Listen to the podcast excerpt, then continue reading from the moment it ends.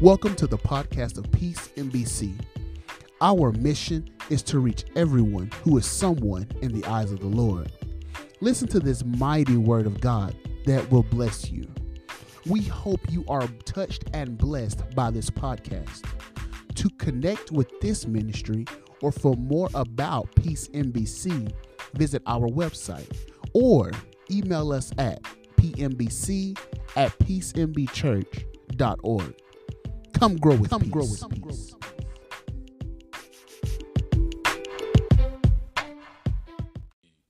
Before you. If I were to give each of you a penny, how many of you would think that I've given you something of great value? Apparently nobody. Thank you, ma'am. I got one. I got one. No matter what I say or how I present it, you'd still be thinking, what am I going to do with this? What, what, what am I going to do with a penny? What value? I got I got bills to pay, but a penny ain't gonna help me get there. We have this mindset because we have deemed the penny to be of no value, so much so that we treat it like garbage we y'all know what we do. We gather so many of them that we leave them in our cup holders in our car till they're covered in slime and grime and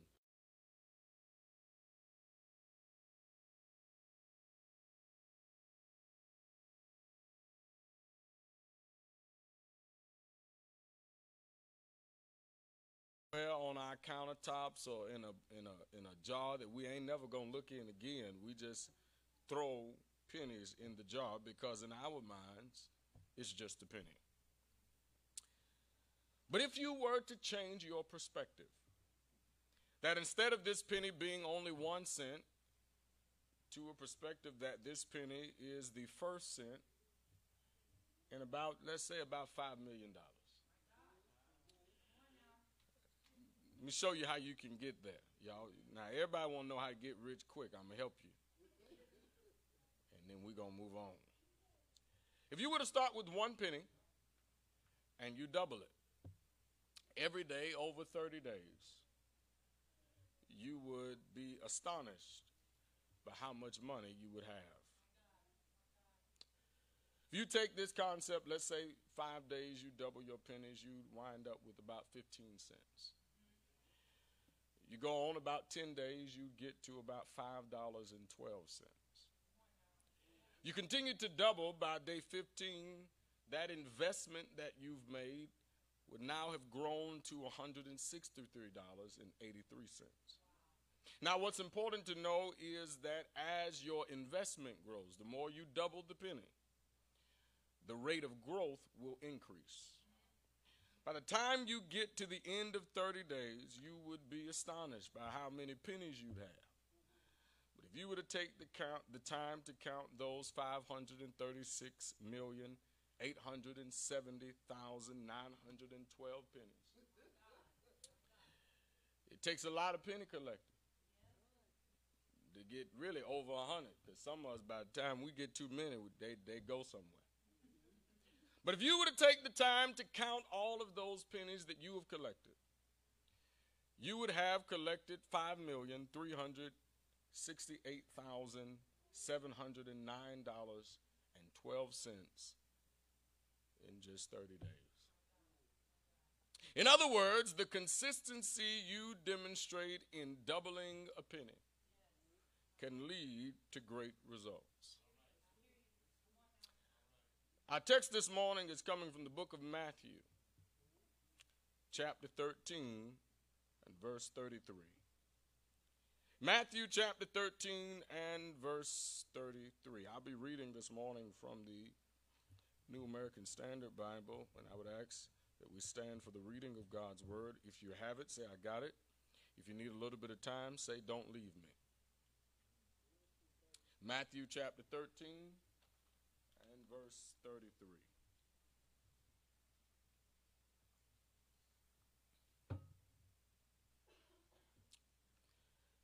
He spoke another parable to them. The kingdom of heaven is like leaven, which a woman took and hid in three pecks of flour until it was all leavened. You may be seated in the presence of the Lord. I'd like to preach this morning from the thought what am I going to do with this? What am I going to do with this? Bible says he spoke another parable to them. The kingdom of heaven is like leaven, which a woman took and hid in three pecks of flour until it was all leaven.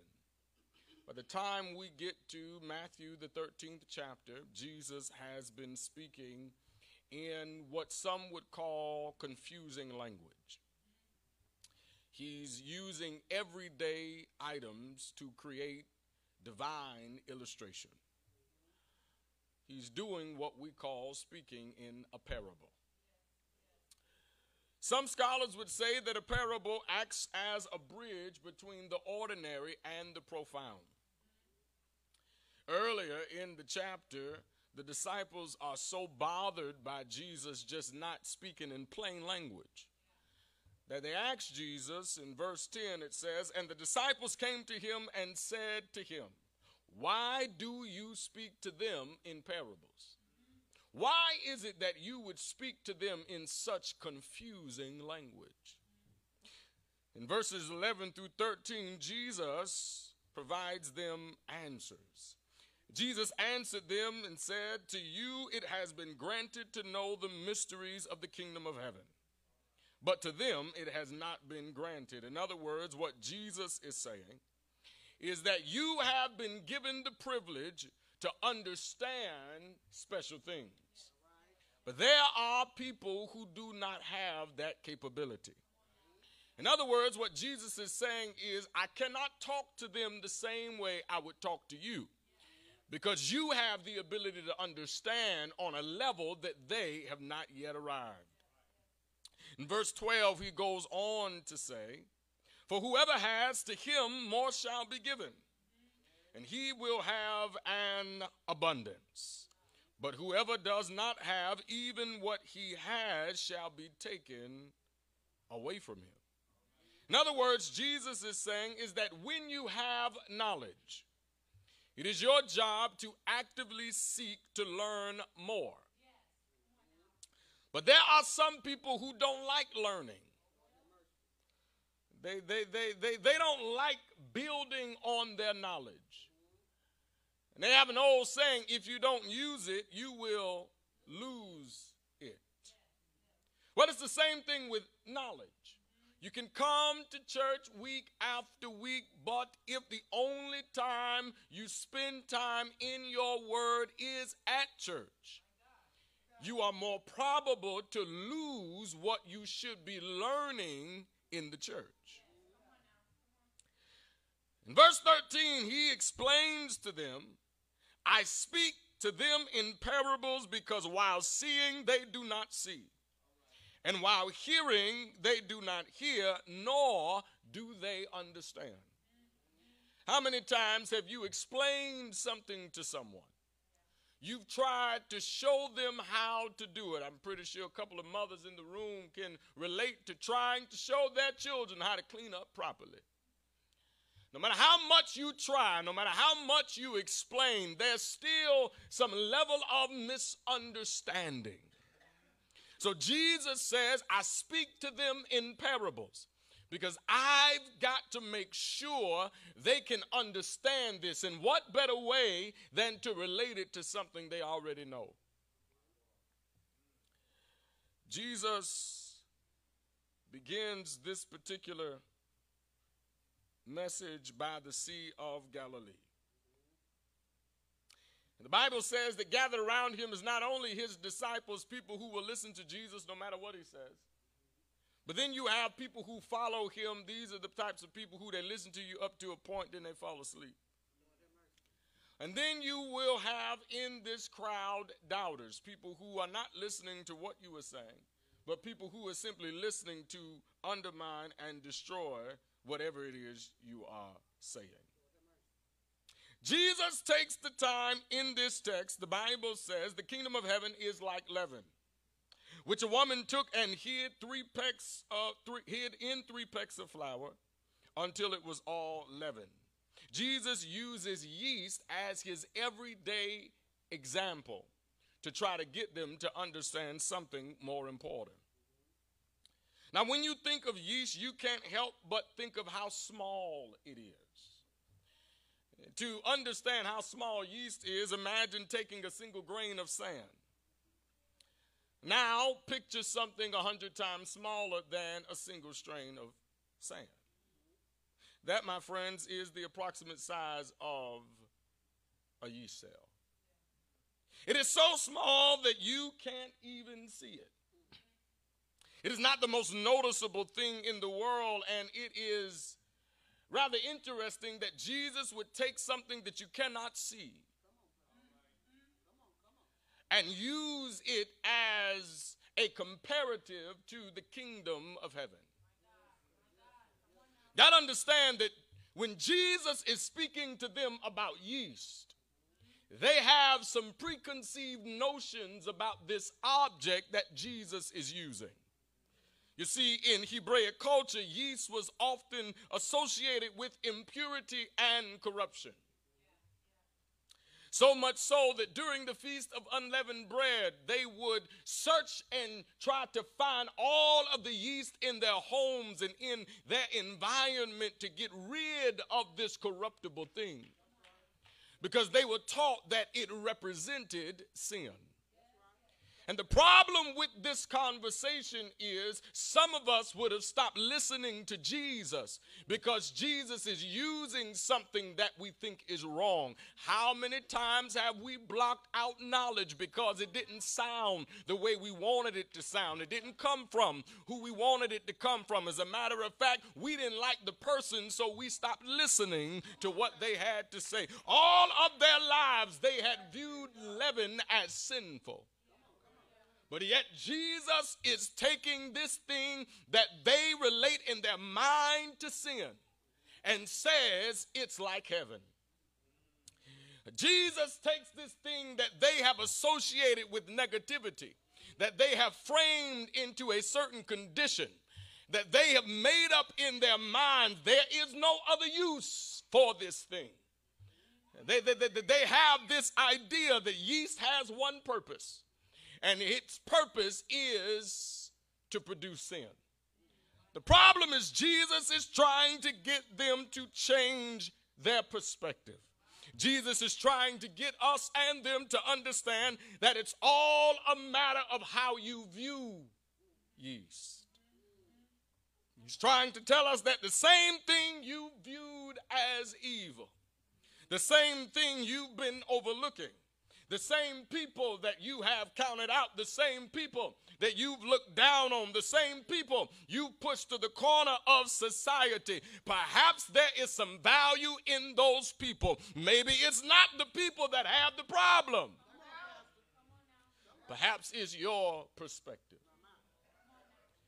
In other words, Jesus is saying if you just take another look, Look beyond what you have deemed as invaluable.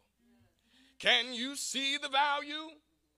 Jesus is asking them, Can you see the fact that this woman took something that you say has the ability to reproduce? She put it in about 50 to 60 pounds of flour and she mixed it until it grew. Say that again. In other words, what she did is she took something that you associated with sin, but I created it with the purpose of doubling whatever it comes in contact with. Jesus says, Can you see the value? Can you look beyond people's failures? Can you look beyond their small stature, beyond their stuttering lips, beyond the neighborhood they grew up in, beyond the size of the church? What are the small things in your life that you are overlooking? Church, we must change our perspective. Now, now, now, if Jesus can see value in something people have deemed a fault, The question is, can you see the value? Do I have about two people?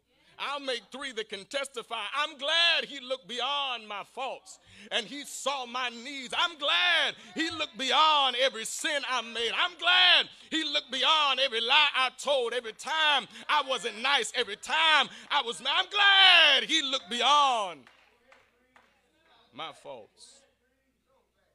Jesus is using this parable to have us look at the growth potential in the yeast.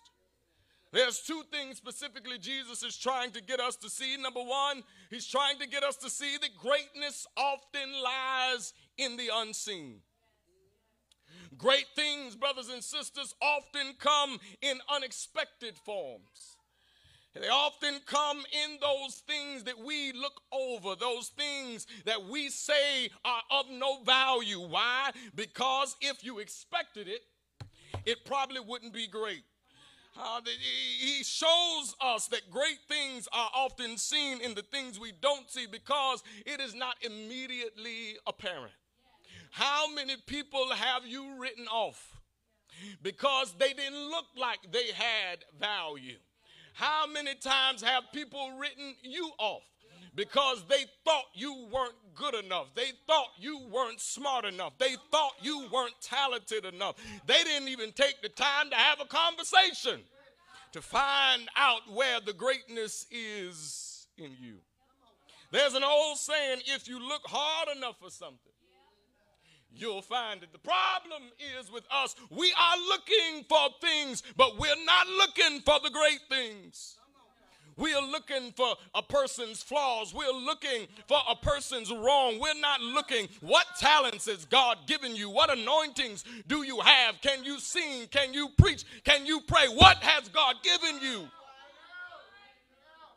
Some of us are looking for the bad. We anticipate the failure. We anticipate for you to fail. We anticipate for you to lie again. We anticipate for you to cheat again. We are anticipating the fact that God can use you.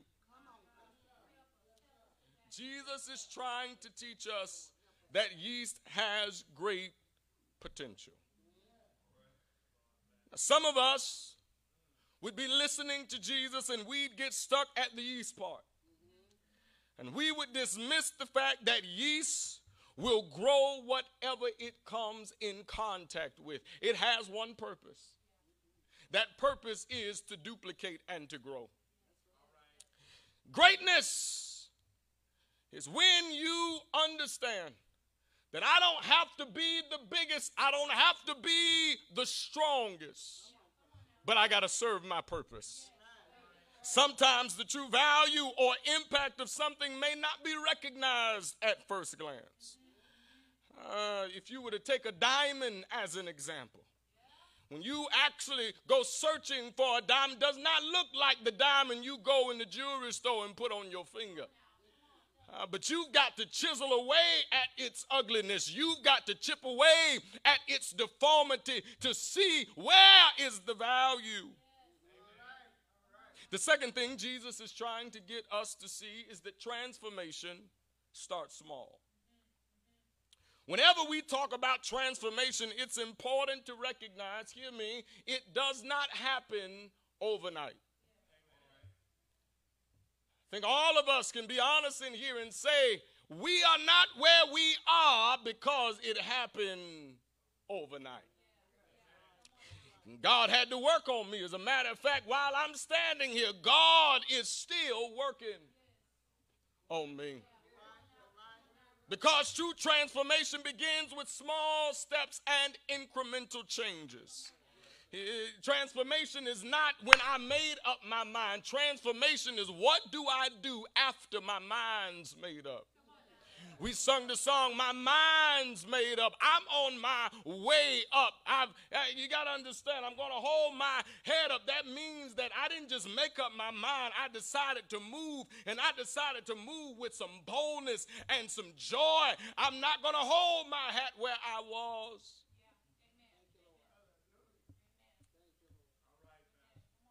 transformation. Doesn't just start small, but it's the small steps that lay the foundation for bigger. It's the late night prayers that we have to keep praying about the same issue until God changes a situation. It's the scriptures we got to keep repeating so we won't say what we don't need to say. It, it, it, it's the fact I ain't got to be perfect, but I'll keep coming to church. Because if I keep coming, then the Lord can work on me. Transformation. Start small. Jesus saw fit to use this parable to explain how we can master execution through the power of small things. The more I studied the text, the larger this question became to me. It was almost as if God was speaking directly to me. The question is can you see the value in the small? Brothers and sisters, I'll be honest, if I didn't tell you, there are times in my life where I have looked at things and immediately asked the question, what am I going to do with this? God, you got to give me something more to work with. And now you gave me a broke down car. What I'm going to do with this? I've had this question in real life situation. I ain't talking about spiritual matters. I'm talking about when my paycheck's short.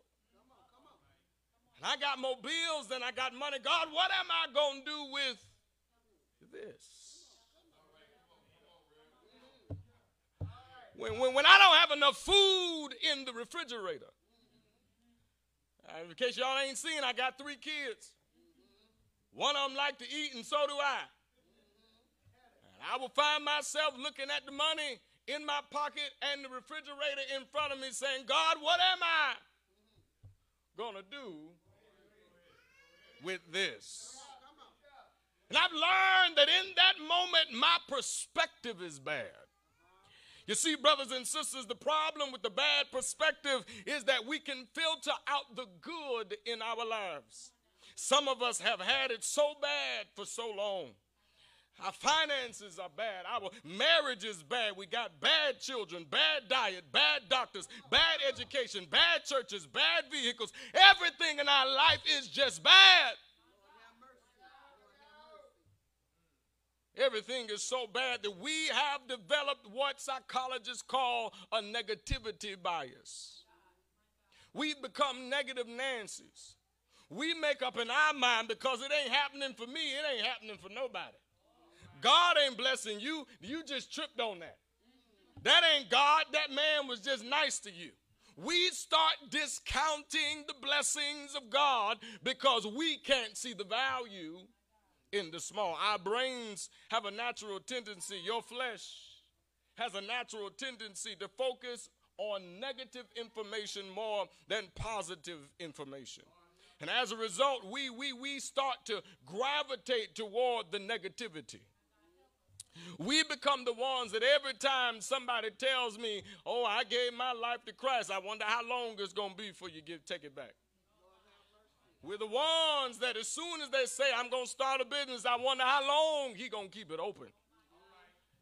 This bias causes us to have the doubt that if God is who we believe him to be, then surely he can use little old me. It, it, it, is this mindset that creeps into our relationships. And now, the minute somebody makes a mistake, because I've had it so bad, I've had a bad woman, a bad man for so long. I can't appreciate this good one. I don't even notice the fact that I never have to pull my chair out on a date. I don't even notice the fact that I don't never see the bill when we go eat because I'm so used to bad.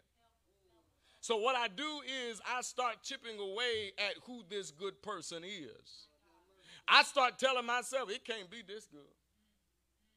Ain't no way in the world God gonna bless me with that. I can't. He gonna he gonna mess up somewhere. She gonna tell a lie. Some ain't nowhere in the world God. After all I've been through. But it not only affects us in our relationships, it affects us in our decision making. It is this negativity bias that hinders our ability to see the full picture. even get in trouble sometimes in the church. We will hear ideas, but because we've had it so bad for so long, that'll never work. There's no way God will do. How you gonna tell God what and when and who and how He's gonna do whatever He's gonna do? Because if the truth be told, He shouldn't have chose you, but He did it anyways. Brothers and sisters, this negativity bias can limit our creativity. You see, we come from a people who overlooked our negativity. We, we, we come from a people who is like this woman in the text, where when we didn't know how to have enough, we made enough. We come from a people where they stretched what they had until it transformed into a whole buffet. It's because we understood that we can't stay in the place of negativity. But as a result of this negativity bias, our brains have become fixed on seeing the small as invaluable. What happens, brothers and sisters, when, is when you have had it so bad for so long, you start settling for bad. You start settling for being poor. You start settling for mistreatment. You start settling for the low place. You start settling for the unpaying, underpaying job. You start settling for the bad marriage. You've just made up in your mind this is how it's going to be. We've lost our ability to see the potential that God has placed right in front of us because we feel I've, I've made it to my limit. Listen, this all God has given me. We've closed our eyes to possibilities. But, brothers and sisters, if you are ever going to see the value in the small, you've got to have the courage to be laughed at. Courage is not the absence of fear, but it is the willingness to act despite it. I've gotten to a place in my life where I don't care if people laugh. Don't care what people say. By this point, they just gonna say what they gonna say. But I'm not going to stop using what God has given me. Take Joshua as an example. Joshua was one of those 12 spies that went to spy out the land. He came back with a different report. 10 of those spies said, Well, we ain't gonna make it. It's some mighty men in the land and we can't overcome those men, we might as well roll over and let them have it. But Joshua said, No, no, I see potential. When everybody else saw defeat, the Bible says, He said in Numbers 14 and 8, If the Lord is pleased with us, then He will bring us into this land and give it to us. A land which flows with milk and honey. Even when they heard that, the people murmured and they complained. They said that Joshua had lost his mind. But Joshua was courageous. They minimized Joshua, they devalued his opinion, but he never lost his courage. You don't even have to look in the Bible. But is there anybody here that knows that people will laugh at you? There have been people in your own circles who've minimized your life. They've minimized your house. They've minimized your car. They've minimized your finances. You don't have to look far because even in the church, people have minimized your anointing. You've got to be like Joshua. You've got to take courage in the Lord. The Bible says in Joshua 1 and 9, have I not commanded thee? Be strong and of a good courage. Be not afraid, neither be thou dismayed. For the Lord thy God is with thee, whithersoever thou goest. Brothers and sisters, when you know that God is with you. You're not afraid to step outside your comfort zone. You're not afraid to face uncertainty. You're not afraid to hear the doubters. You're not afraid to be vulnerable. You ain't scared of the devil nor his tricky tactics because the word of Isaiah rings true in your ears. No weapon that is formed against thee shall prosper, and every tongue uh, that shall rise against thee in judgment thou shalt condemn. But it's the other part of the verse I like. It says, This is the heritage of the servants of the Lord, which means that when you serve God, nothing that the devil tries can overcome you. Nothing that the devil tries can block you from being successful. Now, This is the courage uh, that you need to be laughed at. Uh, brothers and sisters, uh, when you believe in God, that means you know God's track record. You know that God is faithful. Now, You know that God is consistent.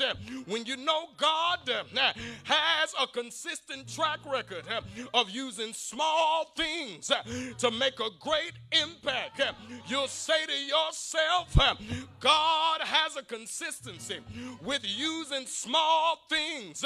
In Deuteronomy 7 and 7, he told the nation of Israel, the Lord did not set his love on you, nor choose you, because you were more in number than any of the peoples, for you were the fewest of all the peoples.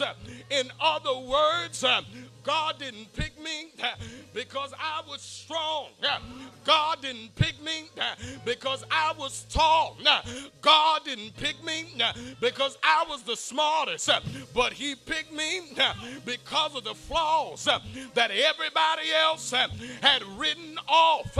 Is there anybody here that can shake their neighbor and say, God, he picked you now because of who you are. Now, if you don't believe me, now, if you don't believe that God has a consistent, a consistent track record, you ought to ask Moses, can God use a small thing? Moses had a staff in his hand, but the Lord said, take that small thing and point it toward the sea, and he parted the Red Sea. What am I going to do with the small thing? You ought to ask Gideon, who had to face the Midianites God took five smooth stones and helped him win a battle. You ought to ask the widow, what did God do with my small offering? He caused Jesus to smile on my small. You ought to ask the boy who was following Jesus with his parents, can God make a way out of no way? Can God cause my blessings to overflow. Now, the Bible says that he took a boy's lunch and fed 5,000. Now, you ought to ask Rahab, what can God do? God can save your family. Now, all because of a cord of your cloth. All throughout the Bible. Now, God shows us that he can use a small thing to get things done. But this is the thing Uh, you've got to know uh, that God um, expects you to be like him. Uh, God um, has empowered you to use small things to make a great impact. Um, somebody might say, how do you know? Because I heard the Bible say in John 14 and 12, truly, truly, I say to you, he who believes in me, the works that I do, he will do also. And greater, greater, greater works uh, than these uh, he will do uh, because I go to the Father. Look at your neighbor and say, neighbor, it's your turn to do greater.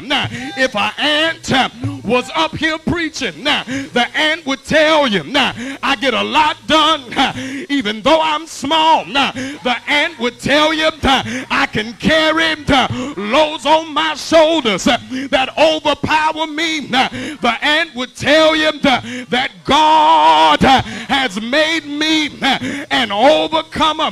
You need to know that execution is what you do after you've planned, after you've dreamed, after you've written it down. What am I going to do now? What's next in my life? Where does God want me to go? How does God want me to use? How does God want me to do it? We need to get busy. What kind of busy? Busy building businesses, uh, busy buying houses, uh, busy buying land, uh, busy getting an education, busy. Look at your neighbor and say, What am I going to do with this? I'm going to get busy doing what the Lord want me to do. God sent me here to tell somebody that this is the year where God wants you to value the small things. He asked Israel in number 16 and 9, seemeth it a small thing for you to do service in the house of the Lord? Is it small for you to pray sometime? Is it a small thing uh, to come to church? Uh, is it a small thing uh, for you to check on each other? Is it a small thing for you to be consistent in your service? Is it a small thing for you to pay your tithes? If he blessed you, if he woke you up, if he put power for you to walk, if he kept your mind, if he kept your house, is it a small thing? Is it a small thing for you to give of yourself back to God. Yeah, you need to know that God, He values the small. God, He values the small. It was a small hunchback fella named Jesus. They looked at him and they laughed at him. They told him there's no way you can be the one that God would use. Uh, he told them that if you tear down this temple, uh, I'll raise it in three days. Uh, he told them that I've come to do the will of him that sent me.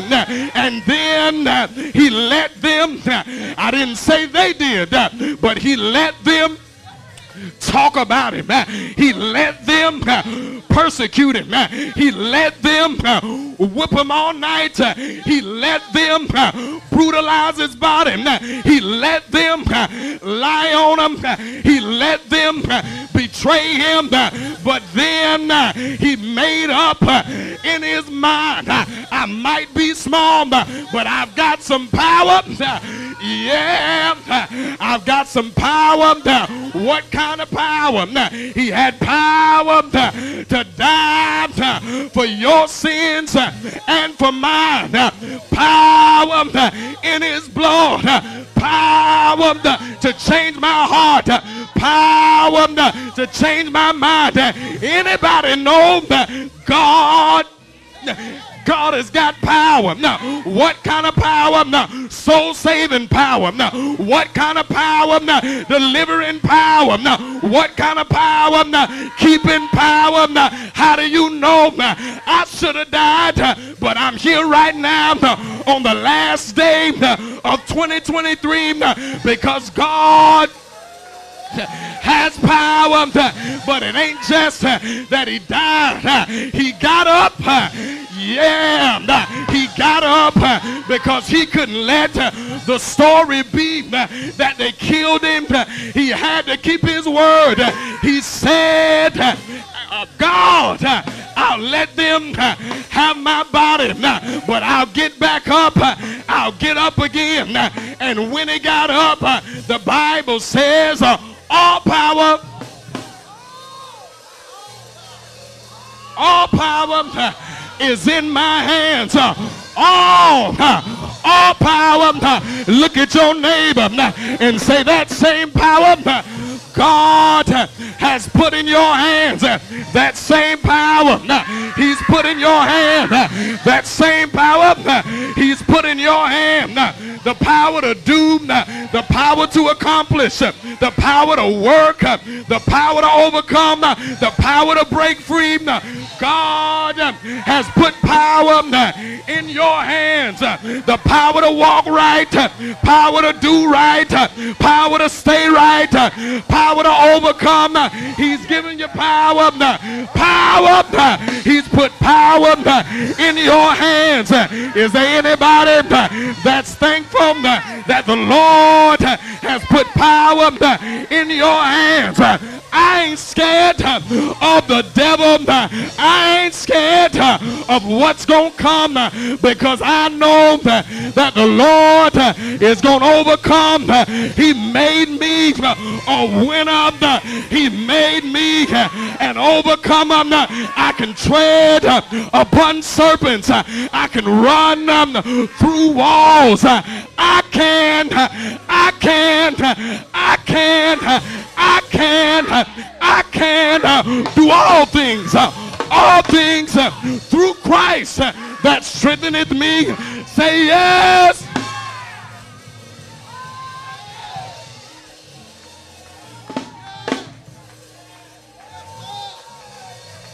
I can do it. I can do it. I can do it. I can do it. I got to get it out out of my mind. This is the last time I'm going to fail. But this time next year, my testimony is going to be different. My testimony is going to be God made a way. God allowed me to do it. I did it. That's my testimony. I did it. I made it. I was healed. I came through. I broke free. I've got more money. I got another house. I got another job. I'm better. I'm stronger. I'm wiser. I'm greater. Greater. Greater. Greater. Greater. Greater. Better. Further. Stronger. Wiser. Wiser. Better.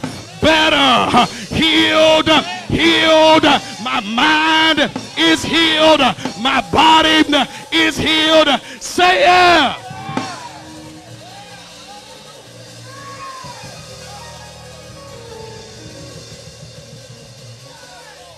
Anybody want better?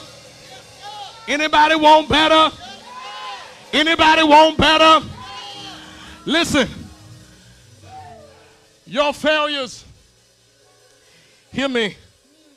Jesus told them the parable because he was trying to get them to understand you are not defined by your narrative, you are defined by what I put in you.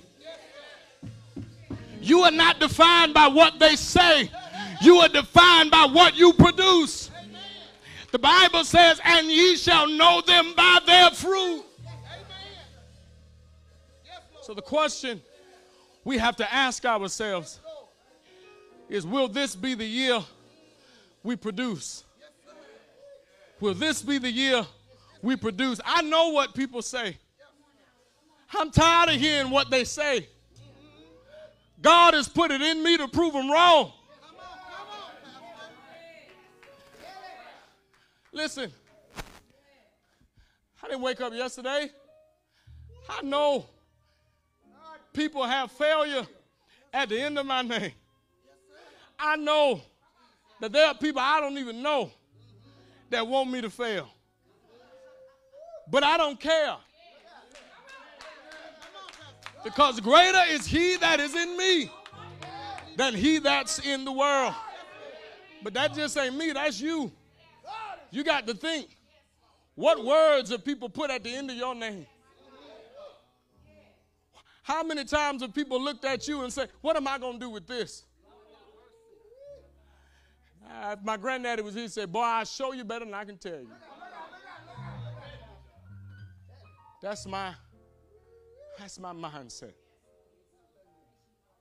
It does us no good to only celebrate going into a new year. But has our mindset changed? How many years has gone by where we keep making New Year's resolutions? What has been resolved? What solutions have we come to? I'm not against New Year's resolutions. But if I'm going to make a list of things I need to do, I ought to be able at the end of the year to make a list of what I did. God wants you to be prosperous. The idea that we have to settle for being at the bottom, we have to settle for being less than. There is nobody greater on earth than the people of the Lord. Don't care what they say.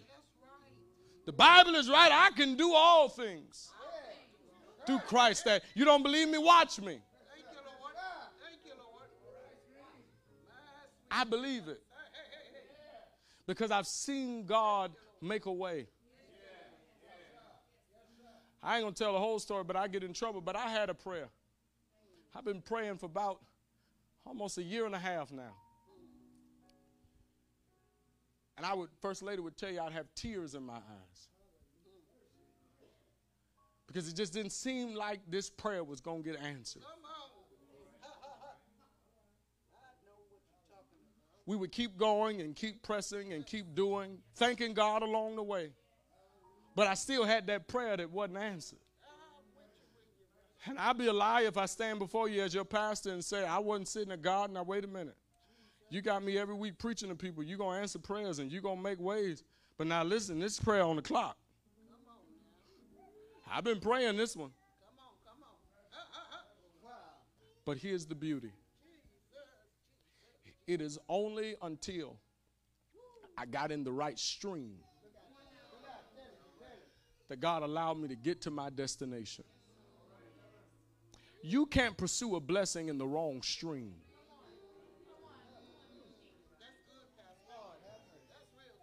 Here's the problem though. I didn't even know I had gotten in the right stream. But the man called me and said, Yeah, you asked about this months ago. Let's talk about it. Here's the thing I didn't even know I asked. But because I was in the right stream, Here's the thing all I had to keep doing was going in the right direction. God allowed my blessing to find me. Now, here's the question now that I got it, what I'm going to do? It's not enough to get what you ask God for. How do I steward it? Saints, if you don't hear anything I'm saying, hear me. God wants us to execute, He wants us to get it done.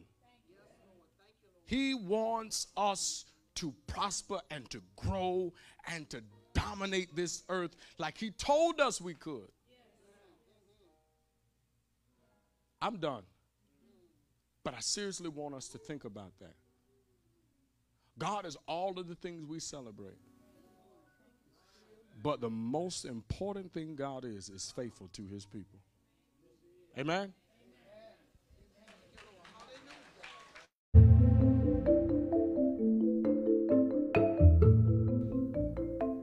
Thanks for listening to this podcast. We hope you were touched and blessed by what you have heard.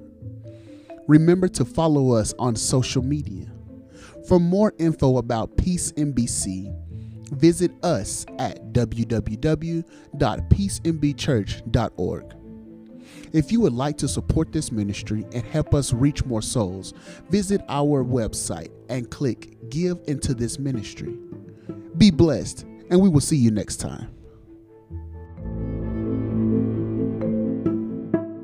Peace MBC Podcast. Podcast.